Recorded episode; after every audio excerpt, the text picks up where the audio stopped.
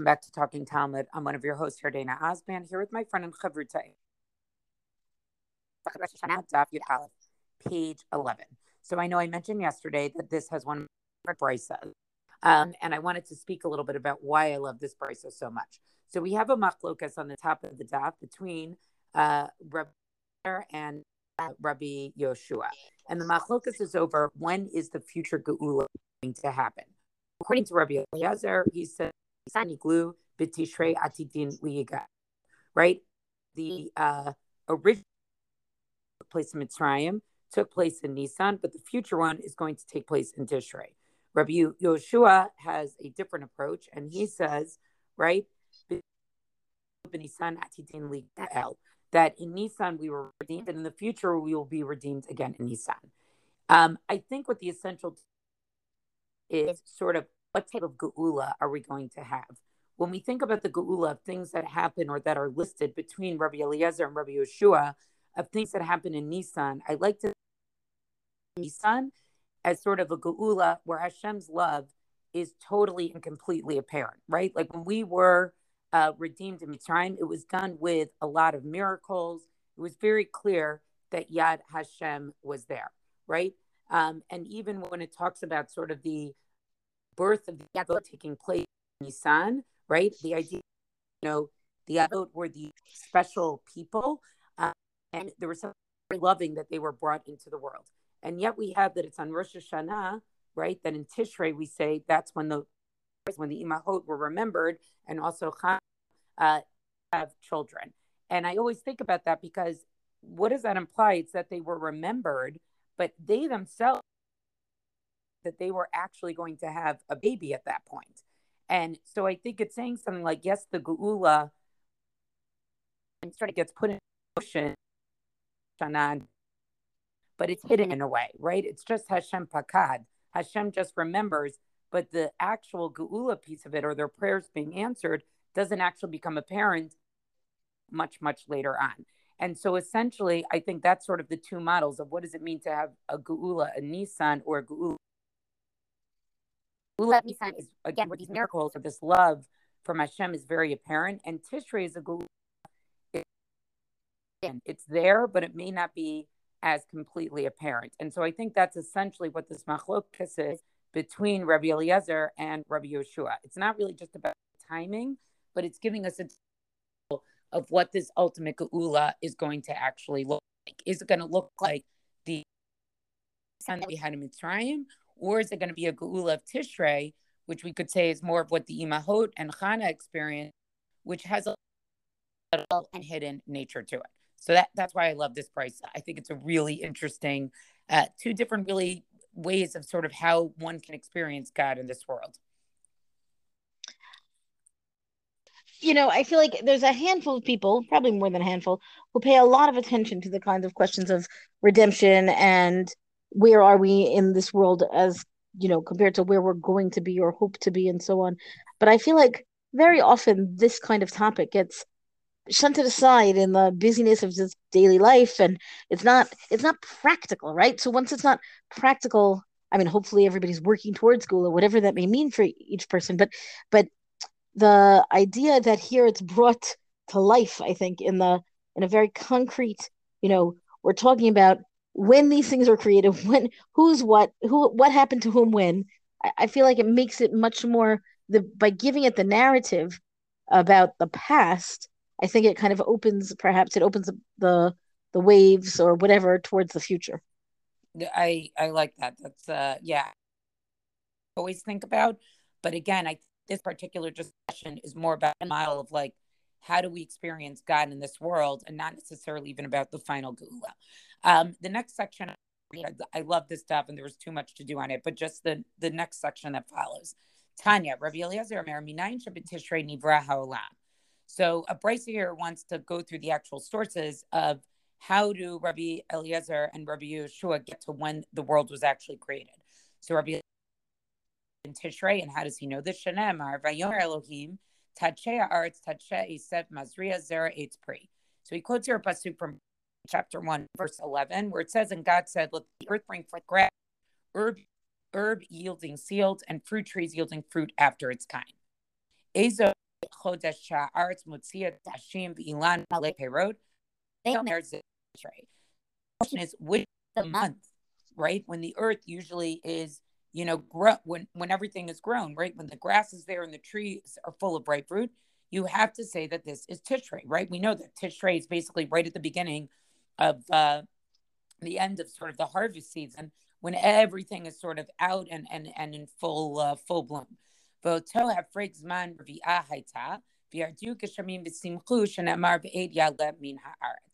Right? And so then they say in the period that begins with Tishrei is also the time there's rain. And rain fell and the grew. Because the later on it says sheet 2 verse 6 it says but there went up a mist from the ground right in other words it's talking about sort of when there was the first first rain so what this is talking about is is that basically the world had to be created in tishrei right so that when the world was created it needed rain plants would grow um, and so that's why it had to be so it's created at the time when things are going to start growing. What do plants need in order to grow? They need to have rain. So what Rabbi Eliezer is saying in a way is is that if you know it happens that's not rainy and therefore the trees, the plants, the grass, all those things wouldn't have been able to grow.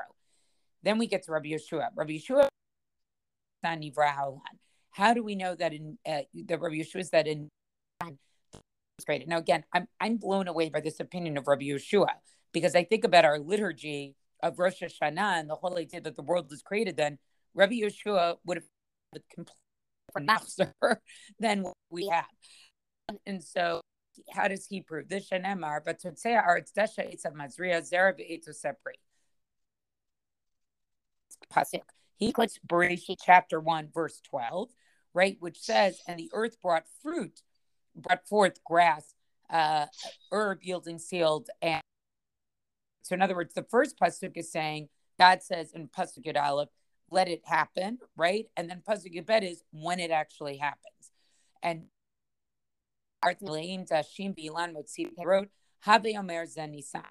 so what is the month, right?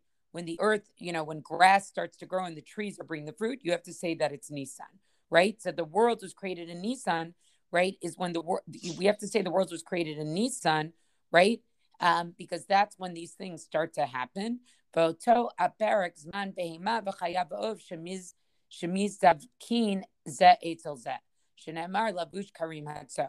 Also, the other thing about nissan is is that that's the time when basically animals start to mate. And he he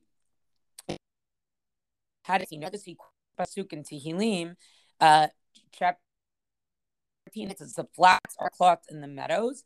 So, in other words, the flax get together, right, in the meadows. In other words, when everything is is starting is starting to grow, right? And so the Gemara basically wants to say, okay, today, you know, wants to explain, well, what I do with those psukim? Hakativ sepri, right? So, according to the opinion of Rabbi Eliezer, when it says, "and the tree yielding fruit," meaning the world was created already when the tree was just beginning to fruit. so Rabbi Eliezer is going to say that's a blessing, right? It's a way of saying that there was a blessing within creation that always that for future generations fruit would always come back again. The idach nami, okay, and according to the other ten, it's Rabbi Yehoshua, right? Hakativ eitz pri. What do we say about the fruit tree, which sort of indicates that the fruit, the tree's already full of fruit? Hakuk to Rabbi Yehoshua ben Levi. This is like according to the opinion of Rabbi Yehoshua ben Levi. To Amar Rabbi Yehoshua ben Levi, right? What did Rabbi Yehoshua ben Levi say? This is the same Rabbi Yehoshua. Kol masa bereshit lekomatan nivra'u. Okay, that when the creation happened, right? It happened fully. In other words, when those trees were created, okay, even in Nissan, they were created with full fruit. Okay, uh, right? That they were basically with their full capacities. You know, this quotes a pasuk from Bereshit, chapter 2, verse 1, by Huloshimayimba Artsvah, right? Where it says, we read this every night, and it's part of Kiddush, the heavens and the earth were finished and all their hosts. Al don't read it as hosts, right? Rather, Elat Sivyonam, meaning everything was completed and were actually it with their ripe fruit. So Rabbi Yehoshua is doing something very interesting here. He's placing the time of creation in Nisan because that's when fruit trees to be brought. But he's also saying that when the actually with creation, trees were were brought into creation completely and fully formed. Whereas you know, this was really uh, he says it has to be in Tishrei, right? And he also relates it back to rain and that in a certain way, the process trees growing had to be done in a way. I think there's a lot to unpack here that I don't fully have time to do. Um, but you know, just to highlight sort of is about, you know, they're sort of asking the essential question, which is when things came into the world, how did they come? Was it a seedling? Is it a fully formed tree? What was the relationship to the natural and how trees were required to grow? And I think we're seeing a lot of those things sort of being discussed between these two different opinions of Rabbi and Yehoshua.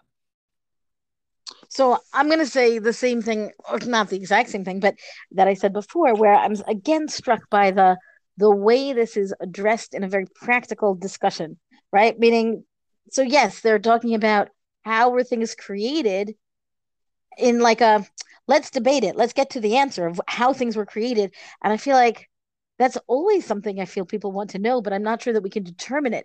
And I'm fascinated by the conviction here in each of the, you know, multiple opinions. Oh, there's a lot of conviction here. I think that's that's absolutely true. But it's funny, right? Like I would I would want to talk to them and say, okay, but why why are you so certain that your understanding of this is like tachlis what happened in in back uh, you know however many years earlier type of thing you know, I think we're much more I, am going to say, I think the reason is is because they're not making it up. It's based on of and so there they can be certain of it, right? Well, it's not like oh, it makes more sense to me. It's like this. It's really based on a reading of Psukim. Right, and, and what so we I think in a way they they earn the right to certainty based on that. I hear that, but what happens then is that we come along this many generations later and say, "Oh, look, he reads it like this, and he reads it like this. Yes, that's a good reading. Oh, that's also a good reading. And now we're left back with the lack of certainty. That right, you you know what I'm saying? That that I don't feel that we can. I can side with either of them per se. One might sit well better with me a little bit, but you know, like because you can read the psukim in various ways, I feel like we don't have that certainty. Right, but they because I think they re- they were confident in their reading of Psukim. That's how I would say it in a way that we, I don't know that we totally understand. Okay, that's fair. All right, I want to jump to Amud Bet. Amud Bet here is actually um, quite short. Um, but one of the things that it discusses here, it even begins a little bit on the bottom of Amud Aleph, is what happened on Rosh Hashanah, which meaning again, presumably Tishrei, right? It seems that way that we're talking about Rosh Hashanah of Tishrei, the one that we call Rosh Hashanah. Um, and eh, we find out this is what it says at the bottom of the previous Amud that Yosef came out of prison on that day, right? And then, particularly, what strikes me as interesting, and I found it interesting in the when we first read the Brayta to begin with, Rosh Hashanah, batla avodami avotenu b'mitzrayim. On Rosh Hashanah, the forefathers' slavery, the the oppression of the of the work, uh, was canceled in Egypt. Ktiv Hacha, and it's from a verse, as you said, Yordana. There's a lot of interpretation straight from the from the biblical text. That I will bring you out. I mean, God says, right? I will bring you out from the from under the suffering of Egypt, uh, the burdens of the oppression of Egypt. Uchtiv Hatam, and also written there. This is all from well, the first verse here is from Shmot, Perkvav, chapter 6 in Exodus. And then we've got another verse in the book of Tehillim, uh, Mizmor 81, which says, Uchtiv hatam hasiroti misevel shichmo. I will, I removed the suffering from his shoulder, right? So this idea that we've got these two verses that sound like um, Sevel is the suffering in Tehillim, and Sivlot are the is the suffering or the burdens in Egypt. So between those two words, then we can understand that, and it takes us back to this this description on the bottom of the previous page of of Yosef, who was released from prison. Right, if re, if he was released from prison in Tishrei, that there's a word of several there. So too, the slavery was ended on at the time of Tishrei for the forefathers. And I feel like well, that required a lot of thumbs to get to that conclusion. It's not just one verse to another verse, because then you have to still then jump back to the to the Yosef story to understand that if he lost if his suffering was ended, so too their suffering would be ended. Um it's I, I think it's I understand why they want to have a date certain when the slavery ended, but I feel like there may be another piece to this puzzle that is that makes it a little bit more I don't know. I don't want to say obvious because because once they've explained it, you know, it's pretty obvious. But but I feel like that will make it a little bit of a tighter connection between the the suffering and the suffering. Um, and then the Gemara goes on here, Benisan Nigalu, meaning they the the slavery stopped in back in Tishrei, and then in Nisan they were redeemed. So this, of course, is where I had my initial question, which seems like it seems like a lot of time between the time of the slavery stopping until they actually were redeemed. Meaning, what did the Egyptians think they were doing all that time with their slaves hanging out? Like, I just, you know, I, maybe it's, uh, you know, too many, too many like immediate renditions of the Haggadah or something like that to, that makes you feel like, well, this happened, and then they left. Like they they left their their slavery from that day and went down. I don't know that it has to be literally that day, because I guess there's a certain amount of time that the plagues were affecting the Egyptians, right? I'm trying to put the timeline together. So here we've got Benisan Nigalu Ita. So it says straight up in Nisan they were redeemed, Betishrei Atidin Liga El, and then back in that break it said um, that in the future Bnei Israel, will, Bnei Israel will be redeemed in Tishrei again, not again. Atia Shofar Shofar, and here we again have this textual connection between. On the one hand, we've got the word shofar in one verse, and the word shofar. In another verse, Ktiv Hacha Tiku shofar, blow the shofar in the month, blow the shofar in the month of the shofar. And the second time it says, um, and you will, you know, it'll come to pass that you will blow the great shofar. So these verses, the first one is found in Tehillim 81. That's the same, it's not the same verse, but it is the same chapter as the suffering verse. So it's not crazy to think that the suffering and redemption should follow one from the other, because here they are in close proximity. Although it happens to be that the shofar verse comes first. And then, lastly, the the day that the great shofar will be blown is a verse from Isaiah, Yeshayahu, Kavzayin 27. So, so the idea here is we have textual evidence that says that um, the the the day of redemption that did happen took place in Nisan, and the day of redemption that will happen is going to somehow go back to Tishrei, somehow being because of this connection to the shofar. And then lastly, in this Breita, it says Rabbi Yehoshua, I mean, on our daf about this Breita, Rabbi Yehoshua Mer Benisan Nigalu, and Rabbi, Rabbi Yehoshua says that when it's talking about the redemption of Nissan, Nisan, Benisan Atidin Ligael, he says, and also it will be in Nisan that they will be redeemed in the future presumably not Tishrei, right? That seems to be this this discussion. Minalan, where does he get this idea from? A verse, Amar Kra, Leil Shimurim, from the verse of the night of the watching, which we always talk about in the context of Pesach. Leil Hamishumar Uvo Misheshet Yemei Breshit. It says this night of watching was, um, which is the night when Bnei Israel were brought out of Egypt, right? Is going to also be uh, the future night of watching because it's a night that has been always, always watched. Uh, Leil Ha Mishumar. It is it's the night of watching that is always a night of watching, and it was created, um, or perhaps set aside for the purpose of this, even from the from the time of creation. Meaning, this idea that Nisan is a time of redemption is built into the very nature of creation. And your data, this brings it back to your fruit trees, I think, right? Like, is this something that happens by virtue of when Bnei Israel deserve it, or through our actions, or what can we do to bring about Geula, or and and when that would be, or is it simply, even if it depends on our actions, is it built into the calendar when it's going to happen? Yeah, I first of all I agree with you. This whole thing about the slavery ending in Rosh Hashanah, well Tishrei, excuse me, and then you're sort of like, what happened for all of those months? I like this is one of those things that like it's a line in the Gemara that you have not really heard people talk so much.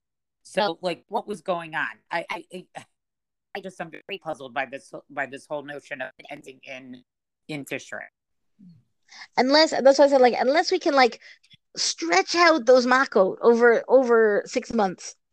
So right, right. so maybe that makot were so bad, like in a way they couldn't do their actual work, right? You know, and so there was a certain type of freedom makot itself, maybe or at least a lack of oppression because everything's meaning if if there's makat choshech, then and even if the Jews, even if the Israelites could see, right, but the Egyptian overseers can't get to the to the field or whatever to to force them to work. I don't know. I like I, I, I as I say, this is not yet easily it's not yet sitting well with me, but I think that there may be something to that. I think that we all have understood now when something overwhelms an entire globe, which has happened recently, as we all know, I feel like maybe there is something to be said for if the Mako really hit the Egyptians in this kind of overwhelming kind of way, and it took a bit of time, although I always thought they happened much faster.